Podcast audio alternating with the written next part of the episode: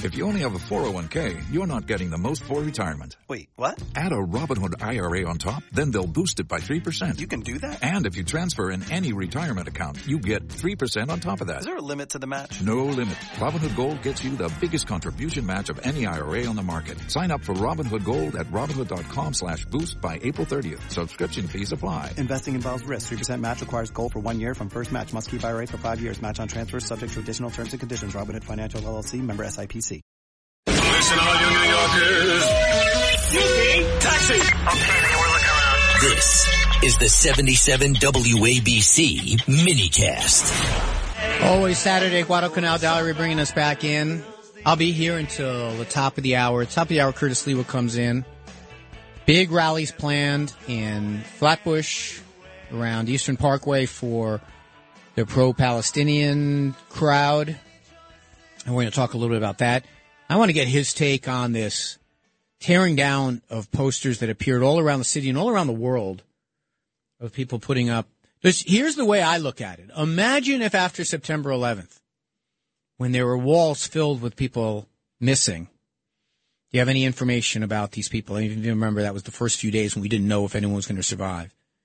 Imagine someone coming up to one of those walls and tearing down those posters. That's the way I feel when I see these videos of people doing that.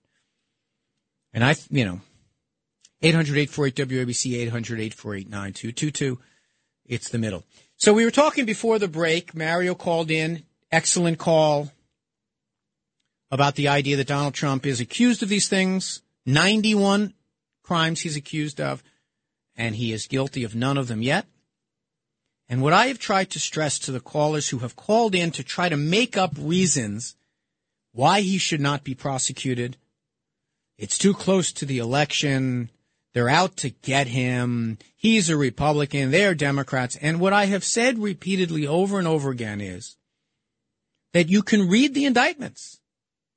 Some of them are very easy. The document indictment, the document case in Florida, very simple. Very simple to read. It's kind of brilliant. It's, it's written, it's written like a story. And what I have tried to stress to people is that, okay, you think that it's all politics or whatever it is.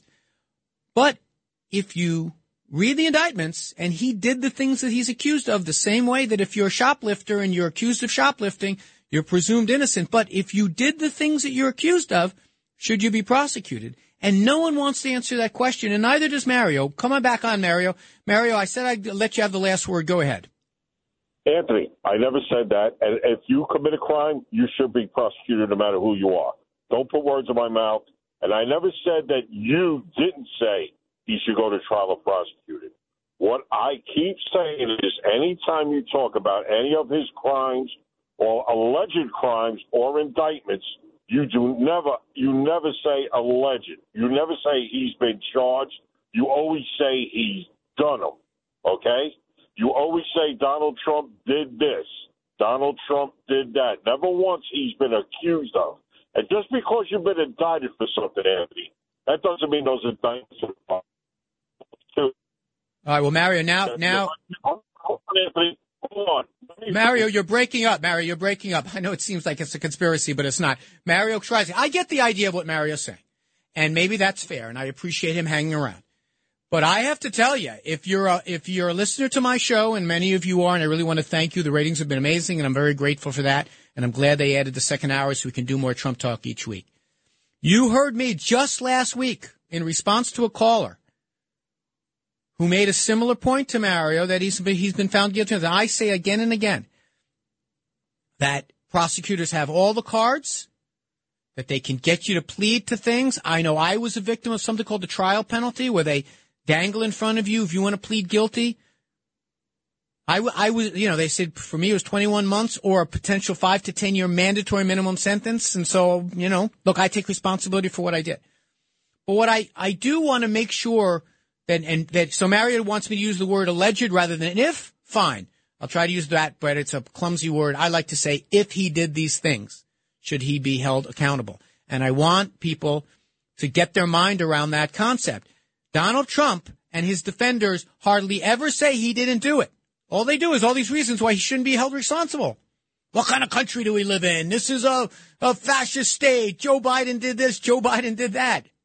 His own, Donald Trump's own Attorney General, Barr, said that these cases are very strong, but he's going to have the best lawyers around.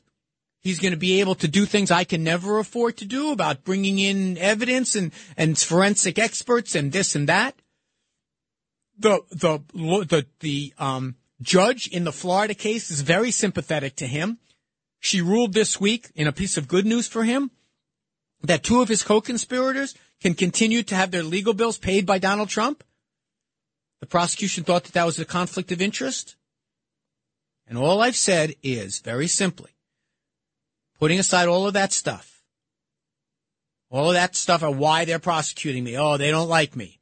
I can't get a fair this, a fair that. We have only one way to know.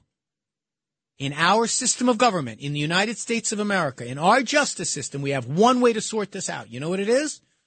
A trial by a jury of your peers. And Donald Trump's going to get that. But anyone who says, "Oh, don't try, don't prosecute him. He's a candidate." Well, come on. Let's go to Paul in Edison, New Jersey. Hey, Paul. How you doing?